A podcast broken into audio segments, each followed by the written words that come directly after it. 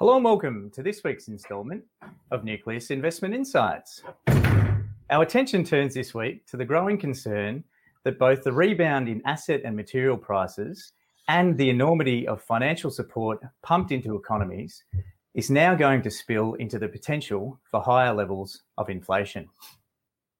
If you've only just tuned in, feel free to check out last week's show where we covered off on some historical examples of high inflation and then assess whether the key inputs of inflation in the past apply going forward. The answer is no, probably not. We also looked at the impact of emerging economies, in particular China, on commodity prices and its subs- subsequent impacts on inflation. As the behemoth in demand of global commodities, it makes a lot of sense to consider Chinese, China's fortunes going forward when forecasting inflation. Well worth a look if you haven't already. In today's show, we aim to cover off on what could be a pig in the python of global inventories. This has come about as companies scrambling to fill gaps in their supply lines created by the pandemic have overbought inventories to fulfill unmet demand. They have also lifted stock levels to guarantee their orders are a higher priority and ensure that they are adequately supplied in the event of another disruption. Next week, we'll then finish off, of course, with ways that portfolios can be prepared to protect uh, both uh, sh- from short term inflation and hits and also maximising the upside of growth markets. Joining us today, uh, of course, to share his views is our Chief Strategist, David Llewellyn Smith. Hello to you, David. G'day, Tim and also here to share his thoughts on our take on the emerging inflation risks and how they uh, how we reflect these in our portfolios. We have Nucleus Wealth, Head of Investments, Damien Klassen. Hello to you, Damien. Hi, Tim.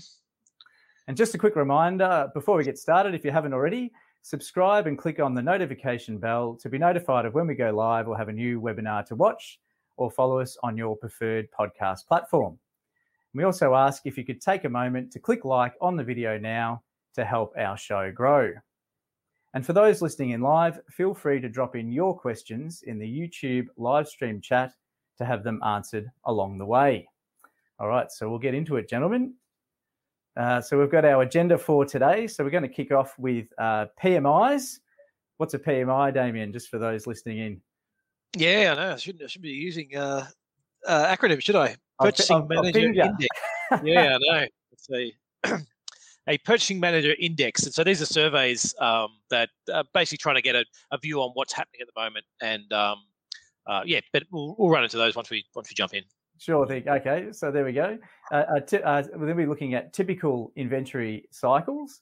Uh, they'll then be running across into uh, today's or current inventories, inventories and sales, rolling into retail sales, and then finally having a look at capacity expansion as well. So uh, a big focus on uh, the inventories today. I'm really looking forward to it and the impacts, obviously, on how that can translate into uh, into inflation, mate. Yeah, it's a very exciting topic. The whole uh, inventories, isn't it? Just for those yes. listening in, Dave nearly pulled the pin, but we enticed him back because it, it's going to be a good chat today. But uh, it's good. He's, he's, a little bit under the weather, so uh, we, we do thank him for coming along. Yeah. pleasure, pleasure. Just forgive my voice. I've got a little bit of a cold. So. No problems. All right, very good. So uh, PMIs, Damien, booming. Yeah, yeah. So maybe we can bring up some charts. So the um, so purchasing manager index manager indexes. So so what they are is they basically are asked. It's a, it's a survey of of um, people involved in in various industries, and they get asked, you know, what what do you what's happening next month. Um, are sales going up or are prices going up or um, how are you finding, are you planning on hiring people? Like there's a whole bunch of these um, survey type things and they're all generally measured as uh, a one month, are things better than last month or worse than last month? So they're not, um, the issue with it is it's, it doesn't give you the context. So if you've had a really bad, so so let's say in, in the um, so coronavirus hits, and there's this massive fall in terms of people's um, sales. If sales falls from 100 back to 50, and then the next month it goes from 50 to 55, the PMIs are actually really positive for that because they don't care that you're, you know, two months ago you, are still down 45% on where you were two months ago. They just care that where are you versus the, the prior month. So that's that's the first thing to just keep in context is that um, yeah, they're not. yeah, it's not a. Uh, it's it's not a one. It's it's not an overall factor. It, it's just a a one month measure on it, and so um, and they're basically they're booming. So um, I might Dave, do you want to jump in? Maybe do you want to, these are you spend all day talking about these type of stuff or writing about them. The PMIs. Yeah. Uh, yeah. Well, I mean they're they're sort of useful look when you're looking for changes in second derivative. So you're looking for rate of change changes. You know whether whether a rising trend is slowing or a falling trend is slowing, uh, so that you you they're they're useful in terms of picking turning points. Um, but you got to be a little bit careful with them because they are uh, directional rather than positional. So it's not much good looking at a PMI if you're after a year on year read for anything. It's really just about how we're going this month versus the last. Um, but there's no doubt that right now reads uh, across the world, across the industrial world, and when I say that, I mean almost everywhere uh, is flat chat in the PMIs. Uh, like you get a, a, huge wave of these things come out uh, at the end of each month, summarizing the month prior, and they've got some leading indicators in the in them as well, like new orders. Uh, and we've just been through a wave yesterday and the day before, uh, and just crazy highs everywhere. So all the industrial uh, capacity in Europe, uh, the US, uh, across Japan, um, Taiwan, they're all just at record highs. Korea has come off for a couple of months. Southeast Asia was a little bit lagging because it's got COVID shutdowns, but it was all they were all still experiencing record high um, new export orders. So their external environment was still really strong. Um, the China's PMIs have come off a bit um, already, uh, but they're still showing growth from what is a huge rebound from from last year's slump. Uh, so the read basically at this point, I look, I look, as said, I look at these things looking for hints about turning points. Uh, and the latest batch suggested that you know we're still going like like the clappers, even though there's a few. There may be a few early warnings in in like Korea PMI, for instance, which is very export driven, um, and stuff which has been falling for a little while, uh, and perhaps China a little bit too. We know there's a slowdown coming there, uh, but it looks like aggregate demand in the global economy, especially in the industrial economy, which is servicing all of this huge um, demand for goods that's come out of the pandemic with stimulus checks posted out everywhere and no one able to spend on services.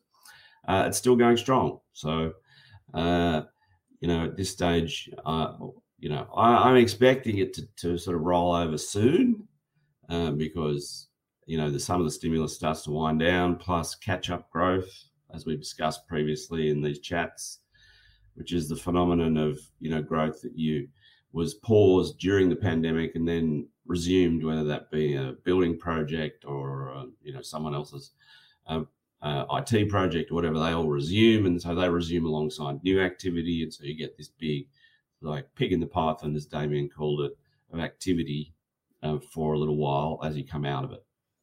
Um, and for the time being, um, the pig is still we're still in the middle of the pig as it passes through the python, um, but um, what we're expecting is that it will pass through.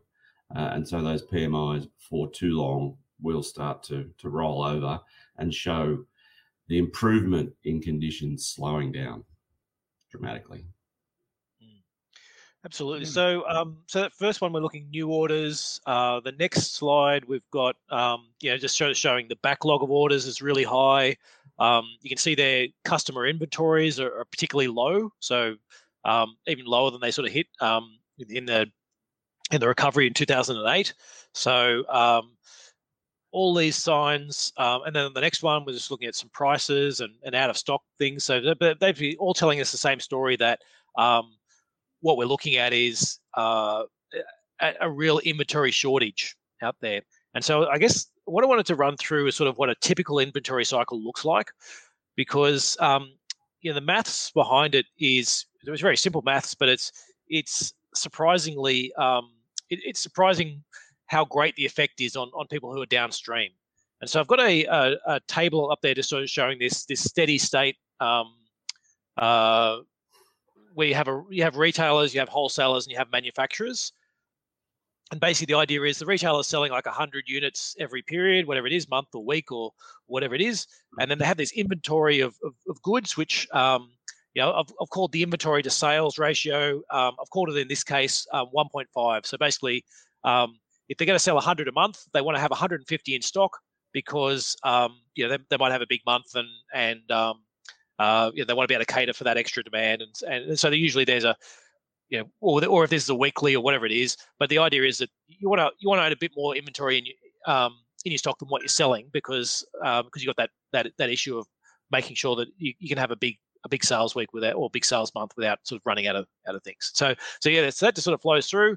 Um, the next chart is the more interesting one where we say, okay, well let's let's say um, the uh, actually I've skipped the chart here. Sorry. Yeah, no, they've got it right. So let's so we've got these these three new periods now, period four, five, and six, and and in the first period, with what we've had is the retailers dropped to 90, so 10% less sales for the for the retailer, and you can see that that means that they now end up because they had 150 of inventory the prior one, and now they've they've fallen to 90, and they're only expecting 90 sort of going forward because of you know a, a coronavirus or whatever. Is now they've got 160 sitting in their inventory, and and they actually only want 135 because they want one and a half times. So so what that means is they're they're no longer going to place a, an order to their their wholesaler for 100. They only want to place an order for 90, but they've already got um, all this extra inventory. So they so they actually only need to place an order for 65 um, to get their to get their inventory back to 135, and then after that they'll they'll start um, ordering the 90 again. And then the wholesaler does exactly that same thing with the manufacturer, and actually and because of this uh, lagged effect, is that uh, the manufacturer actually only gets an order for 40. So you can see in terms of the, the retailer, um, yeah, so, so, so, so basically bullwhips your way down the end. So the retailers only had a 10% fall in sale, but the wholesalers actually had a 35% drop for that for that next period, and the manufacturers had a 60% drop. So the, the because there's all this inventory that sort of gets pushed through the system, and so uh, it's a um, uh, yeah, and this is what sort of helps cause a typical cycle because because this happens, you know, that the whole uh, the, the, manufacturers really suffer, the wholesalers really suffer. They go out and sort of start either firing people or pulling in and um, or, or trying to save money, and then um, you, you know, that affects other companies in it. And then you can sort of come out the other end, which is um, onto the next one. And, and I've only just put in here just normalizing, so going back to 100. And when that happens, it, the whole thing goes back into reverse. So um, you know, I guess jumping right to the bottom, you can sort of see that the um, the retail is now up 11%, to, to, to go from 90 back up to 100. Um, the wholesalers actually jumped almost 40% in that first month before falling back again. And the manufacturers jumped, um, you know, almost uh, almost 70% in terms of the, uh, the, the growth in terms of the sales. And that's what we're saying is, is going on at the moment is that you've got this uh, inventory restocking cycle where uh, not only do you have uh, these stimulus checks bouncing around and, and and sort of three or four different effects which which we'll move on into in a minute but you've got the stimulus checks which are which is uh, increasing sales. You've got uh, the fact that people can't buy as much services as, as they probably would want to buy uh, things like travel you just can't do and a lot of recreation and, and, and all these other things that are sort of being shut down in, in various countries. Um, uh, and plus there's the, the, the respend of okay people didn't spend for a little while in the, in the lockdowns, and now they're now they're out spending a bit more money as as coming out of lockdowns. Um, plus the inventory cycle on top, you sort of added a whole bunch um, of factors all to this one um, the, the, typical uh, cycle. So you've actually sort of extra um, extra juice the cycle, so to speak. Uh, and we can see so that. Damien, look... so, you, so you're saying we're in period ten at the moment, is it, or period what? Uh, we... Yeah, where where are we now? Or is that looking uh, well, look... slightly forward? We're coming look... through period eight. Eight, yeah, okay. Yep. Yeah, yeah, and it's and, and actually having said that though, like this is probably a um, I've I've just put a typical cycle. I would say the period it period seven, it probably hasn't jumped to 100. It's probably jumped to 120 or something like that. Mm. But then it's, but then it will fall back to even harder. It'll fall back to 100 yeah. eventually. But but there's actually a yeah, there's actually an, an, even bigger push than what I've shown to this one. Like this is just a, yeah, this is a typical sales falls by 10%. How does everyone get affected? Sales sales goes back to what it was. But I think we're in a we're in a special case for for where we are now for ourselves. Sure. Yep. That, that, that being said, add that as boring as this appears, this is actually the, the basic mechanism of every recession. Like this is what drives a recession. I mean, there are obviously different triggers and there are balance sheet issues and stuff that create these circumstances for a recession. But the actual crash in growth that you get for a recession is largely driven by this cycle. So if you go back to where we started, where you get a knock, say from sales from 100 to 90, which is from some sort of shock, typically that's going to be a financial market freeze or an asset market crash, whatever it happens to be. And then you pandemic. get a pan, well, in this case, a pandemic. Then you'll get those cascading impacts that go through the industrial system, and you're suddenly minus 60% demand. Mm. And then once that sort of passes and a bit of stimulus is thrown in and the and the end user comes back in and buys um, and you either pop back up to the 100 or go a little over the top then suddenly you get this huge cascade of extra demand and the whole industrial system tears out of the recession and so you always get this huge pop coming out of a recession this is very very very typical it's just mm. as Damo says this one is very exaggerated Hmm. The dip yeah. was the dip was so deep, and uh, and there are very particular uh, sort of demand distortions that go with the pandemic. Mm. And, and and the other thing is worth saying, like I've, I've called it periods in each of these because for some industries this might be quarters. For other industries, say, yeah, it's months. For other yeah, ones, it's days. Yeah, yeah. I was, I was going to say because you've got you know so many different forms of supply chain, haven't you? You've got things that can be trucked from one town to the next, and then others that need to come across by ship for certain you know months over overseas. So yeah, absolutely. So so yeah, so so everything different industries will be, will be affected at different times by that mm. as well. So so for some industries, um, you know, they're probably already at period ten and they're they're back into the normal you know circumstances. Whereas whereas I think most of them are sort of somewhere between seven and nine. Yeah. Okay. Yeah. Um. Okay, so if we look at this then at the next chart, what I've got here is just for, for the US market, just the total um, inventory to sales. So, um, and we can see that that's that's really slumped. So, so the number of um, uh, yeah, so the amount of inventory that people have compared to the sales um, is, is now down to sort of you know one point or close to 1.2, and certainly lower than it's been any time over um, the last sort of 30 odd years. Um, so, so it's really showing that inventories have really fallen. You're in this you're in this stage where they, they you do need to have the restocking. Um, I've got a chart there that breaks it out into the different areas, so you can see the retailers versus wholesalers versus manufacturers. And and and actually, I must note though as well, this is only the March data, so everything sort of is a bit mixed up. So we do have some some April data for some things, but not not the full set yet. And so, um, and you can see it's mainly affecting the uh, the retail side of this has been the real uh, the real part that's hit. So there is probably still a, a you know a bit more to come through that. Um, uh, and that, so that was at the end of March, and so now we're really seeing we've had April and we're you know we're, we're, we're done with May as well. So um, and, and, that's where we're really starting to to, to feel the uh, the manufacturers. So so I expect you'll see that line you know over the next two months will really dip down as as you actually see what's what's going on because because what we're feeling today from the PMIs, the purchasing man, uh, the purchasing manager indexes and other things is is actually a right now versus um, this stuff which is, is really looking in the rear view, rear vision mirror. Okay. Yeah. Um, so then if I jump into uh, actually breaking it down to, to what's going on, the, the next uh, ta- is just a table of of um, the, the, two parts to it: the inventories and the sales. And so you can see that the sales um, has really picked up for the retail side. So, so that sort of cruised along the whole time. You had the wholesaler manufacturer. Um, yeah, exactly that inventory cycle we spoke about. You can the the wholesaler sort of moved a little bit earlier than the, than the, the retailer, and then the manufacturing sort of followed behind that. So that the wholesalers sort of started turning green a little bit earlier. And you can see now that the wholesalers, as at March, the wholesalers um, you know, retail was running at, at 12% growth. The wholesalers had picked up to 6%, whereas manufacturing was still, you know, waiting, they're sort of lagging behind at that point. Mm. And what we fully expect is you, you'll see that this will flow through. The, the retail will peak, then the wholesale will peak a, a, month or two afterwards, and then the manufacturing will peak a month or two after that. So, um, you know, just a very typical inventory cycle. And you can see that about two thirds of the, that that decline we spoke about before is really coming from very strong sales, and then the other part's coming from weak inventories, which is important because if you think that this is a that most of the retail spend is people who have been given stimulus checks um, and can't spend it on services, and so they're spending it on um, on goods instead.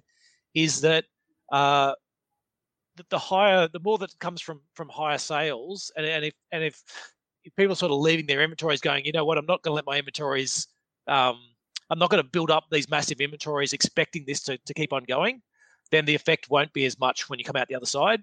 But the problems come where if if once people start thinking, hey, this is a new normal, actually, I do need to keep these massive amounts of inventories. That's where you can, um, yeah, you, the shock on the other side is is much worse.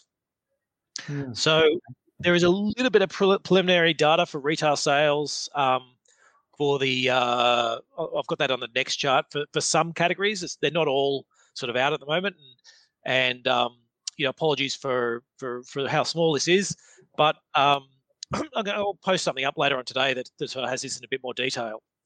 But I guess the, the key message from this next chart is, um, or the next table, sorry, is that is that things are booming. Um, and they, they, they, keep booming into so far they keep booming into April. So these are these are different measures, but um, you know we're certainly seeing um, retail and food services is sort of up ten percent. Um, was, was up ten percent in March and, and up again another ten percent in April. Uh, you look through all the categories. Clothing's a bit weak, but besides that, everything's everything else is just running at these incredible levels that um, yeah, just way above um, prior levels. And I've done these as a as a two year annualized growth. So the other problem is if you look back one year, that looks even better. Like you just get these massive figures that that um, to be frank, um, are a little bit meaningless because a year ago um, the US was all in lockdown, mm. and so and everyone we're still getting used to the, how lockdowns worked and, and things weren't working and people weren't going to, uh, you know, businesses weren't set up to, to be to be run with remote and, and all those types of things. So uh, the two year gives you a much better feel, but you can see that you know just across the board, um, you know things like sporting goods and stuff like that up almost twenty percent on a, on a two year annualized basis, and basically anything to do with uh, cars and car parts and all that type of stuff up close to twenty percent um, annual, yeah, on a two-year annualized basis as well. So yeah, certainly um, uh, the retail side is going very, very, very strong. Um, just a question on that. So obviously we're looking at a, fairly broad macro um, piece. Is there an opportunity to uh, test the narrative on, say, a country that's um, a fair bit further ahead in, in terms of recovering from COVID. So, you know, obviously we've had stimulus and then things have gone back to normal. I, I, I, an easy one always jumps out is New Zealand. It always seems to be doing quite well, and um, you know, being being at the head of the pack in terms of that small economy, uh, granted, and ex, you know, a lot of exports. But is there an opportunity mm. to test the theory on uh, on, on, on, on, some of those? Yeah, yeah. Look, uh, the, the problem though as well, even in New Zealand though, is you've still got the problem is that people can't people can't travel much. Mm-hmm. And, and it's not the same type of travel, so they're still a little bit limited in terms of what they're spending. Um, yep. But you, you do see the narrative follows. I haven't I haven't checked New Zealand in detail actually, I must admit, but but I've looked at uh, you know Australia, um, Japan, uh, Europe, and sort of they're all at different stages of it. But um, the narrative sort of sort of adds up as you, as you look through different countries. Yeah. I think um, I'd probably look at China as your mm-hmm. leading case. First in, yep. first out, first to stimulate, first to corral the virus. Mm. Yeah, and, and been growing through those various factors the longest. Yep. Uh, that said, the stimulus is is very differently structured than the Western stimulus. Like they go much more supply side than they do demand.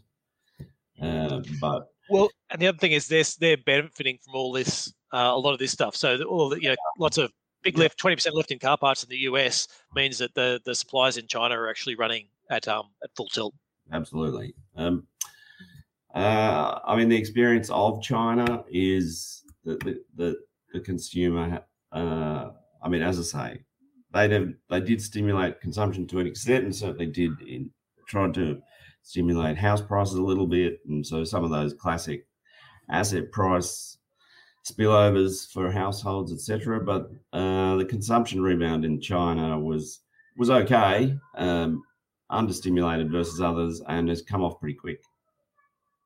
Right. Yep. Um, so, you know, the the nature of the developed economy as a stimulus is about to change a lot. It's been all demand side till now, and it's about to go all supply side. Mm.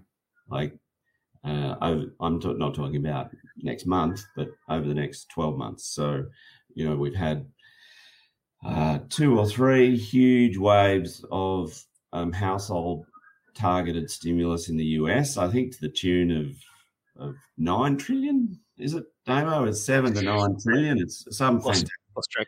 yeah, it's it's an enormous number, uh, which is has delivered a, the chart we've got here on personal consumption expenditures, like just a V-shaped recovery out of what was you know an almost ruined economy, um, and got another four trillion planned, but that that's not going to come through until sort of late next year. That's the Biden stimulus, and and the, and the reason there'll be a lag is because it's supply side, it's infrastructure, it's human infrastructure, um, you know, it's education, it's health, it's all sorts of stuff, um, but all or nearly all supply side directed. So, um, you know, focused on productivity gains and uh, etc. So that takes that's that's not shovel ready, as it were. It's very easy to throw a check at households and get a bang for your buck Hmm. way, but it takes time to do more time to do supply side stuff. Quality supply side doesn't take China long because they just throw a check at a property developer who Mm. throws up another apartment block. But if you're going to do it properly, it takes time. So there is a lag um, as the US here this huge demand side stimulus rolls off year on year. So we had big stimulus checks come out in the second half of last year, and so and then early this year. And so once we get to sort of pushing through Q3 and Q4 this year, that will automatically roll out of the numbers. Uh, and so you'll have a, just an absolute fiscal cliff of stimulus. Uh, and that then has a bit of an air pocket before we get to the Biden stuff later in 2022. Um, so, um, in terms of how that's going to hit this this inventory cycle and and looking at China, I guess, is the leading indicator. I mean, there is an air pocket there for for consumption. I think. Mm. Know, Yeah, like that. Well, it's that- not- and not that's all a chart- doom- It's not all doom and gloom because as that stuff rolls off, the private sector reopens and you get that different activity. But it is an enormous amount of money that was spent in the economy last year that won't be spent this year. And so, ipso facto, that's just a big blow to potential growth. Mm. Yep. So th- this good versus services chart um, that we had up there, if we can just put that back up again. So what that's basically showing is, yeah, so so U.S. personal consumption expenditures, which is the expenditure on on both goods and services, um, it said sort of hit come back to that that line it was on before.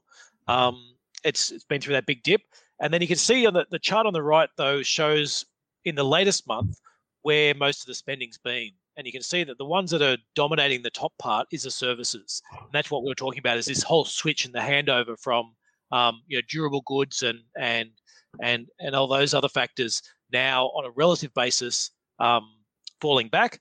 And and as people can spend on on travel and recreation and things like that, they are starting to spend on that. And Mhm. so that's that's that same part we're talking about where we're saying, okay, well, if we are in an inventory cycle and people are spending money on on manufactured goods because that's all they can spend it on, and then that's changing, that's just one more reason to say, well, the growth we've seen and, and this boom we're seeing at the moment is not sustainable and, and will come Yeah. to a finish. And tide's got to go out again. Yeah. Mm.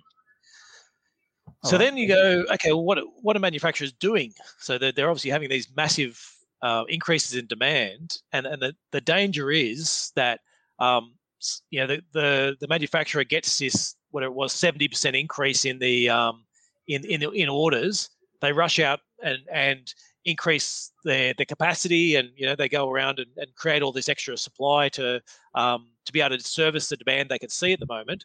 And then just as that demand rolls off, they turn out and go, oh, okay, now we can, you know, now we can handle 50% more supply. And, and the person at the other end goes, well, I don't want 50% more supply. I just I just wanted that to fill my inventory. Now I'm now I'm good. You know, now you, you're about to fall back in terms of your um you know fall back to a normal level. And so, and then then you get all, you know, if, if too many suppliers have done that, then they start competing with each other, saying, "Well, I've just built all this extra supply. I want to get some money for it. So, what if I cut my prices? Will I be able to sell more?" And if everyone's doing the same thing, then you actually end up with with the deflationary um, mm. end of this. So, um, you can see, you know, this capacity expansion. Um, yeah, this is so this is a an OECD one. Is that you know equipment and software in particular um, has just skyrocketed in terms of the spending on that. Um, we can see capital goods. Um, you know, if you get rid of defense and you get rid of aircraft, that could be very lumpy. But you can see, you know, that whole capital goods has, has spiked considerably higher. So, um, yeah, it does very much look as if um, companies are out there spending, um, yeah, uh, to, to, to increase capacity. And just just add to that as well, Damien. Obviously, um, from the stimulus, uh, this uh, stimulus point of view, and obviously probably talking more about Australia that I know has happened, but not not I'm sure it's happened around the world. Is that companies have been you know um, given you know significant uh, impetus and stimulus to do exactly that, haven't they? Through you know tax write-offs or you know bring forwards and, and all the bits and pieces that they can do to sort of um, get out there and expand their factories uh, into, yeah. uh, this new demand. Yeah, yep. absolutely, absolutely. I think Australia is to me is one of the um, is more extreme on this end than a lot of other countries. They've certainly targeted uh, capex in Australia uh, considerably more than than, um, than than particularly the US and but also um, also Europe. But um, but yeah, but there still is definitely in those countries. There's still a, a fair bit of support for um, for this capital expenditure. Mm-hmm. I think in Australia's case, you know, an elegant way of describing it is probably that we're about to enter an era of historically cheap toilet paper for many years. you know, because as we know, every time we go through one of these lockdowns, you know, toilet paper demand goes through the roof. And yep. so there's been all sorts of fantastic capacity expansions in the toilet paper. Now, the moment the nation is vaccinated, you know, we're going to be flooded with, with cheap toilet paper. Wallpapering our houses in toilet paper yeah. rather than money. yes. Yeah. Very good. Um, all right, cool. Mm. So yeah, so that sort of leads to this um, capacity expansion part. So um, and sort of you know I guess finishes off really is is basically saying well it does look awfully like we're going through a, a, an inventory cycle and and, and and even if it was just a typical inventory cycle we'd expect to see this massive increase um, in, in sales but then we've also added to that um, uh, stimulus checks within within the US, um, and uh, some to a certain extent other countries, but but very much in the US. Uh, we've got the reopening as people are, um, uh, you know, pent some pent up demand as things they haven't done, and, and they're getting back out and and um, uh, and doing things. Uh, and spending more money now as, as they're sort of feeling a bit safer and, and, and other things with uh, with vac- vaccinations. And then we've got the whole goods versus services, where um, people have been spending more on goods because they haven't been able to spend on services. And that sort of leaves us this this massive sort of pig sort of pushing that way through its python. And, and sorry, then to cap it off, we've got companies out there spending money to, to increase their capacity. Um, mm. And so when it rolls off, and the question is, is is this a couple of months, or is this a six month period, or is this a, a twelve month period? You know, there's there's and, and it'll, it'll change between industries. Um, but you know, the question is, as it rolls off, um, chances are what we're actually looking at um, this creating uh, de- being a deflationary push. So at the moment it's inflationary because everyone's rushing around trying to get trying to you know the supply chains are empty. They're trying to bid up prices of, of things, but um, yeah, some of the types of things that were short, particularly say the car industry, is very short of chips. Uh, and the chips they're, they're short of though aren't their high end chips. It's the very cheap chips, so the ones that sort of you know the doing the, the, the car mirrors or, or, or the or the doors or or, or whatever it is, these very, very cheap chips that have been around for a long period of time um, uh, that the chip makers aren't making because they they make very small margins on them. They make much larger margins on these other ones, and net effect to the overall cost of the car isn't very much. And once they, um, yeah, but there will be extra capacity in it. There's there's certainly people who are willing to produce that. It's just that if you've got if you only have one factory, then you're not willing to produce sort of in the in the in the in the quantity that they want them at the moment. So um, yeah. there's a staggering amount of money going into semiconductors. It's Mm. it's staggering. So I Mm. mean, yeah, you go out a year or two, there's going to be a, a huge glut. So- yes. and a lot of it. I mean, we don't, I guess, want to get too far into this, but some of these strategic sectors they're they're being politicized as well because the pandemic has kind of revitalized consideration of sovereignty, and mm. so you have various political incentives to build out capacity as well beyond what the market will need. So that will also be deflationary in due course.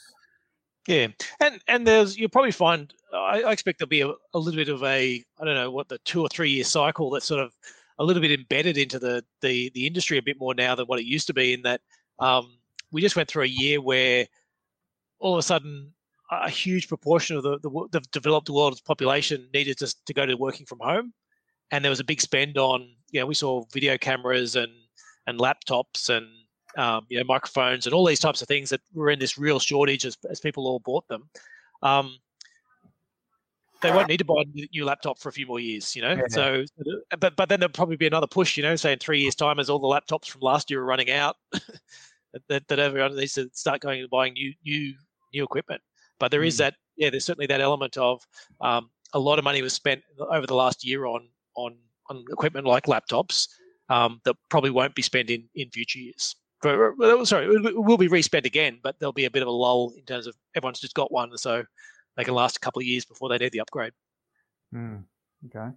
Uh, I might just I'll throw out, of course, to anyone listening in as well to feel free to pop in some questions into the YouTube live stream chat. Um, I've got I've got a question. I, I I wanted to sort of maybe serve as a bit of a precursor for what's coming up next week uh, in our sort of capstone into uh, the the um, uh, how we can turn these into the portfolio sort of solutions and whatnot. But um, so when we're looking, so obviously we're looking at the manufacturing side here, and that's you know this this demand um, sort of driven inflation piece. Um, it has, I guess, you know, as we mentioned before, there's there's sort of short, medium, and long term um, manufacturing cycles and supply chains and everything else at play.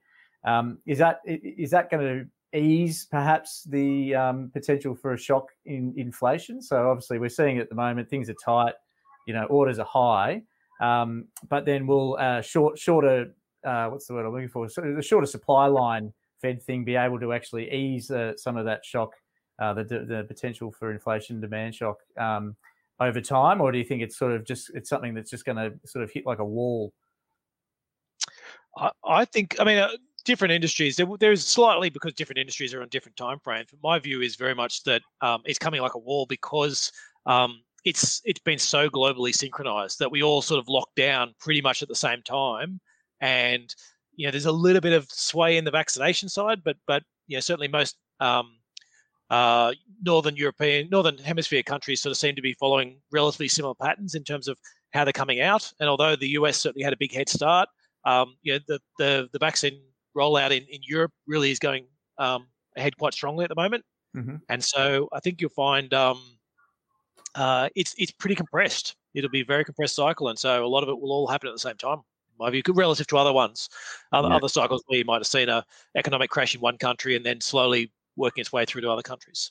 Hmm. Dave, Yeah, I agree. I mean, that's why we're calling it the pig in the python, uh, which, I mean, we don't want to labour the metaphor, but it's literally the case of a python swallowing a large meal and the lump passes down its digestive tract. Uh, and, you know, the, the trick is as it passes through, you know, does the snake snap back to its former diameter or does it get stretched and then there's no pig anymore? If you Mhm. know what I mean. And so the whole snake ends up just falling flat because, because it's a bigger snake and the pig's gone. uh, There's nothing to eat. I think you might have stretched it. Oh, I, yeah. don't, I don't know what you're saying. Yeah. I've Fair definitely stretched it. That's all Yeah, right. stretched that meta- metaphor too far. It's a, That's all right. Um, a question's come in actually. Thank you, Paul. Um, does deflation lead to default? yes. Simple Well- answer. It's a short, it's a short answer. The, the longer answer is: Will central banks and governments how, how much are they going to try and protect people from default? That was and my next because- question. Yep. But Yeah. So, Like so the, the other thing is what we're talking about here is is probably what a 12 to 18 month cycle as this comes off and we expect commodity prices to bust into this as well um, with china leading the tightening uh, on mo- monetary and fiscal policy. Uh, but then you look beyond that, and as I was talking about before, once you get once you get past the air pocket in fiscal demand in the US, and you get into later 2022 and 2023, you know there's a lot more fiscal coming, um, a lot more stimulus coming, um, uh, and so you know the, this is a sort of boom bust in inflation, and at the end of it, you, you're still going to be starting a relatively new business cycle uh, with reasonably uh, robust labour markets, and you'll have all of this second wave of supply side stimulus come through. And so it should actually result in higher inflation versus the low inflation cycle that we've just experienced over the whole cycle. Um, but you've got this wild boom and bust come around inventories at the beginning. Um, and then we settle into something that you know is a little bit driven by modern monetary theory, MMT, more fiscal than we had in the last cycle. Uh, and I, I don't, I think we we think that the deflationary forces are still very large structurally, so it'll still be very difficult to produce inflation. But the right to approach to it is to spend more fiscally, and that's what the US is planning. And so it at least will have stronger inflation than the last cycle. That is not tearaway inflation, and it's very unlikely to be scary inflation, but more than they had, which is one reason why once we get through all of this stuff, uh, these booms and busts at the beginning, that we're quite bullish on US growth, US inflation, and US, the US dollar. Mm, okay. but and in in the interim though as well, like a lot that's the longer term view that's subject to to what we see governments doing. So if if, you all of a sudden had a big pushback to the Republicans, say in in the uh, in the midterms, and and Biden loses his majorities, and Republicans have decided that um, they do want to pull back on spending for either some of them for, for real purposes because they, they they think this spending is wasted, and other ones for for political purposes because they believe that a weaker economy means they've got a better chance of getting their, their president in. Um, you know, if you see those types of things happening, um, then then a lot of the, a lot of what David's talking about starts to unravel. So you know, a lot of this is very much dependent on China, this- China, China may turn the spigot back on, Mm. you know, at any minute, and and uh, you know, commodities get the support that they're about to lack. You know, so obviously it's all very, very policy dependent. Very good. Um, question I had, and it's sort of just borrowing off probably the other side of Paul's um, question there, and does deflation lead to default? The a question for me is, does inflation lead to default? And where I'm going with this is obviously, uh, you know, central bank responses to, you know, their two general drivers, which is, you know, controlling unemployment and and keeping, you know, tabs on inflation. Um, how how how long would a sustained inflation um, bubble, say, if you know if this pig in the pipe comes true, uh, would need to be sustained, or do you think that they're they're capable of seeing through it as well before they start deciding they're going to need to tighten? I think there's two things on that front. The first one is the risk that they uh, fall for the inflation panic, and, Yep. and so you get you get a policy error. I mean, it doesn't look like they're going to do that in the US um, or here, but it's always a risk. Uh, and then uh, long term, well, absolutely. I mean, Goldman was out today with a reasonable note, I think, from Jan Hatzius saying, um, you know, the the drive for inflation, the fiscal drive for inflation and monetary um, in the US, um, you know, may succeed. In which case, um, they'll actually have to hike rates more later because they've done fewer earlier. Yep. Uh, and so, if they do embed inflation and inflation expectations, and they get some decent wage rises, say three and a half percent or so, or maybe even four, um, then you know, and I'm talking about a labour market down at three percent unemployment, you know, quite tight. Um, then, then they, you know, we will see some rate rises, and yes, you, you know, you're going to get some default come out. Um, but I think that's but but yeah, that's large, I think that's a circumstance that's contained to the US. Um, and this comes back to the way we see the US leading the cycle and China lagging it. And so, if the US is out front with all this fiscal spending and delivering more inflation, and I'm not saying they're going to have to hike rates to the moon at all, but if they have to hike them a little more than they did the last cycle um, in a few years' time when their labour market's really tight, then you know the US dollar runs, and so you, you've got China structurally slowing and dragging down commodity prices. You've got a strong US dollar dragging down commodity prices, and that whole um, arrangement of a strong US and a softening China is really deflationary for the world. And so you'll start to see Europe really struggling, emerging markets will really struggle behind China. Uh, and that becomes really deflationary. And eventually that feeds back into the US. Mm. It caps how far its inflation can get. Mm. Um, and you've got policy inputs all the way along here as well.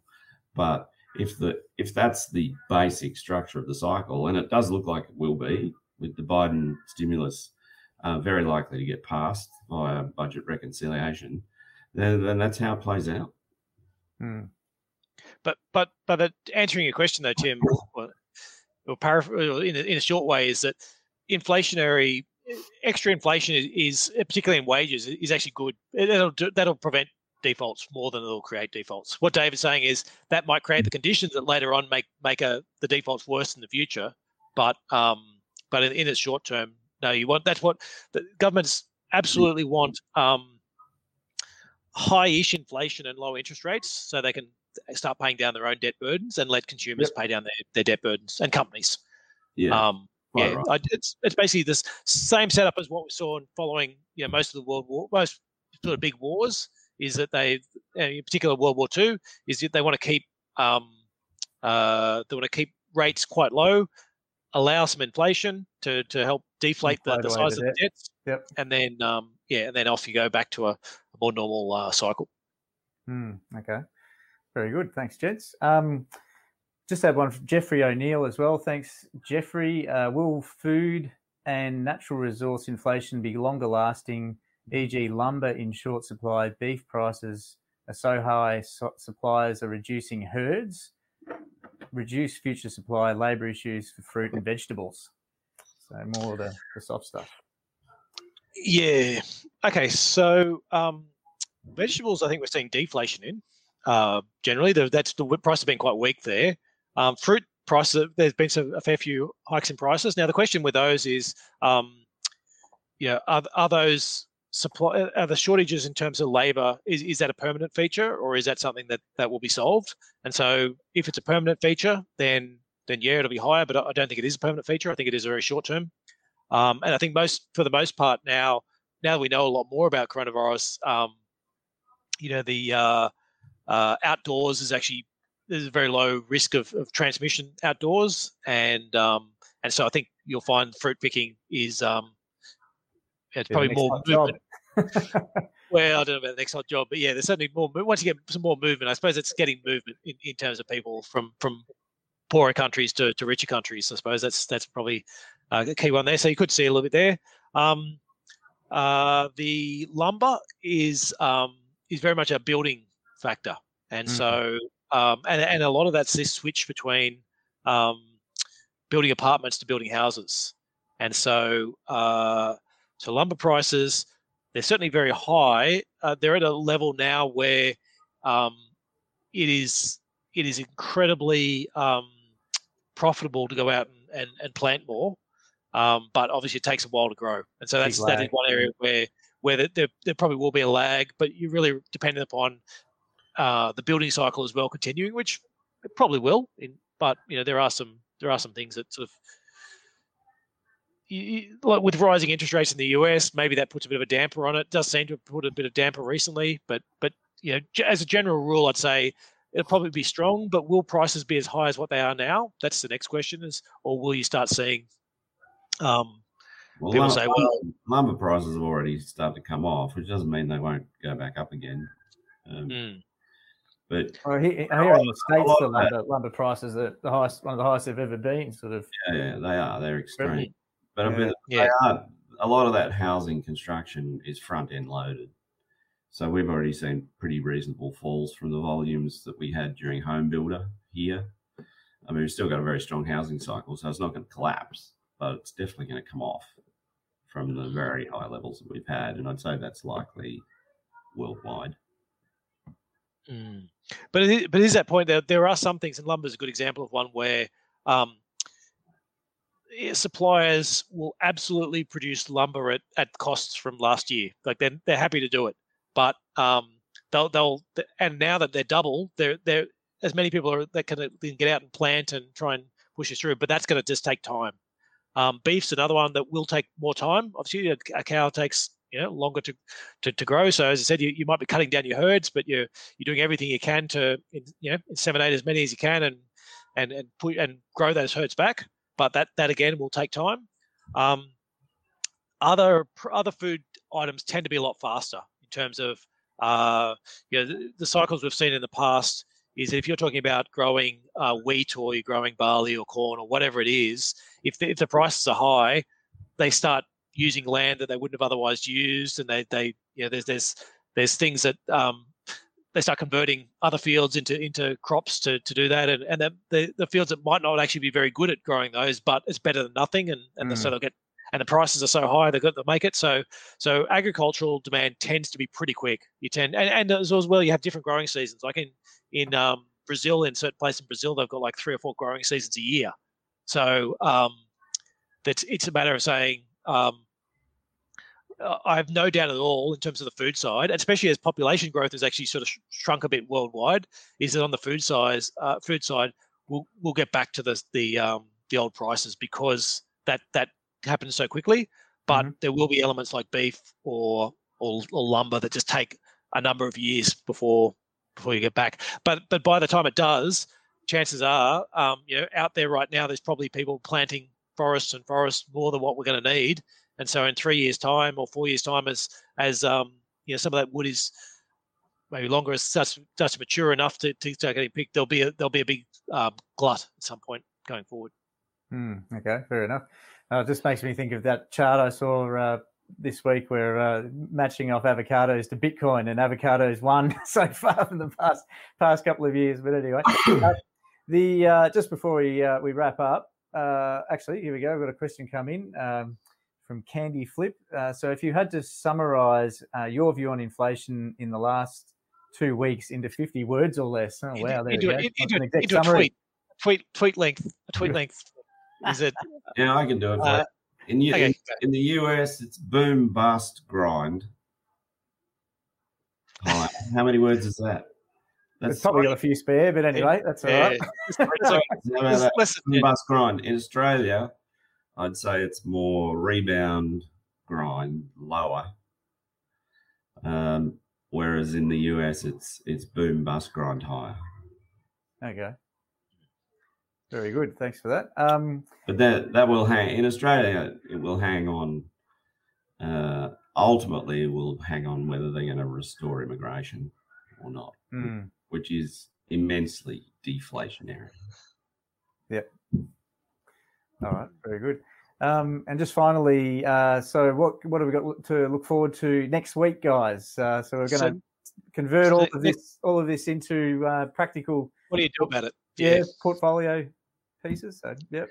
Yep. Absolutely. So, um, yeah. So, you've got a, you've got your portfolio. What do you what do you do about all these changes? How do you how do you approach it? Um, and uh, and keep in mind as well, like a lot of the things we've been talking about have a number of elements of um, it's not going to you know you can't be certain right now exactly mm-hmm. how government's going to react, um, how long some of these supply chain issues are going to take to, to fade, you know, the whole bunch of other issues.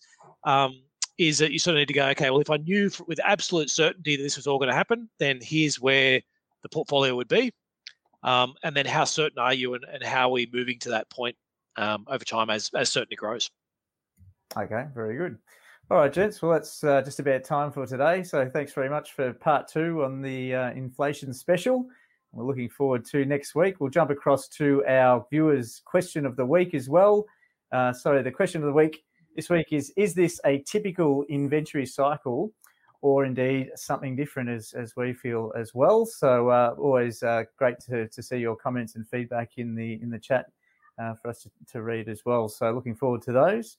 Um, so we'll wrap it up. Thanks again to all of those uh, who've watched in live for another great episode, uh, and to those people who've asked some questions as well. I hope you've taken away some great ideas. And if you haven't already, uh, please feel free to click like on the video now to give us some feedback. if you'd like to see more of our content, head on over to nucleuswealth.com forward slash content to stay up to date on news from us. Uh, follow us on social media, of course. And finally, if you know anyone who gets something out of today's episode, let them know about it, share with a friend, and help our show grow. So, thanks again for tuning in from myself, Tim Fuller, and the team. And we look forward to catching you with the next one. Cheers.